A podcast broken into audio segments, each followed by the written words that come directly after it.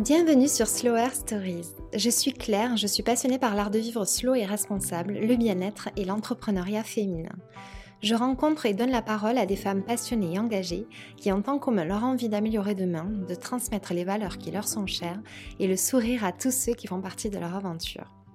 Slower Stories est un espace sororal bienveillant et inspirant qui valorise les femmes qui sèment le beau et éveille les consciences.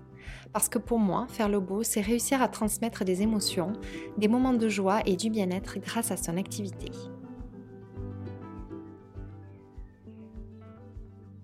On se retrouve aujourd'hui avec un format différent de d'habitude. Depuis les débuts de ce podcast, j'ai envie de partager de temps en temps avec vous de courts passages des lectures qui m'inspirent particulièrement.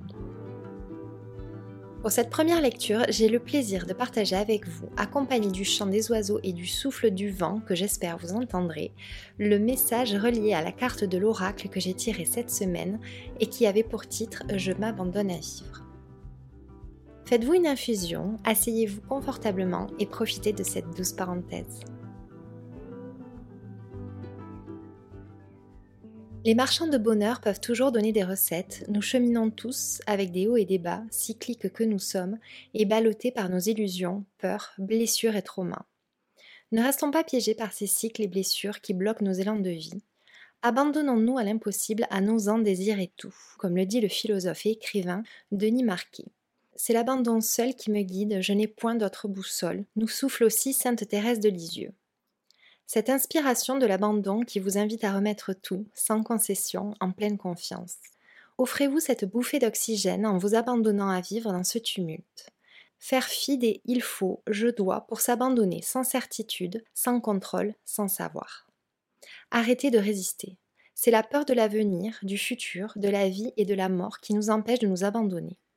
Car s'abandonner, c'est se remettre totalement à l'instant présent, au vécu de l'ici et maintenant.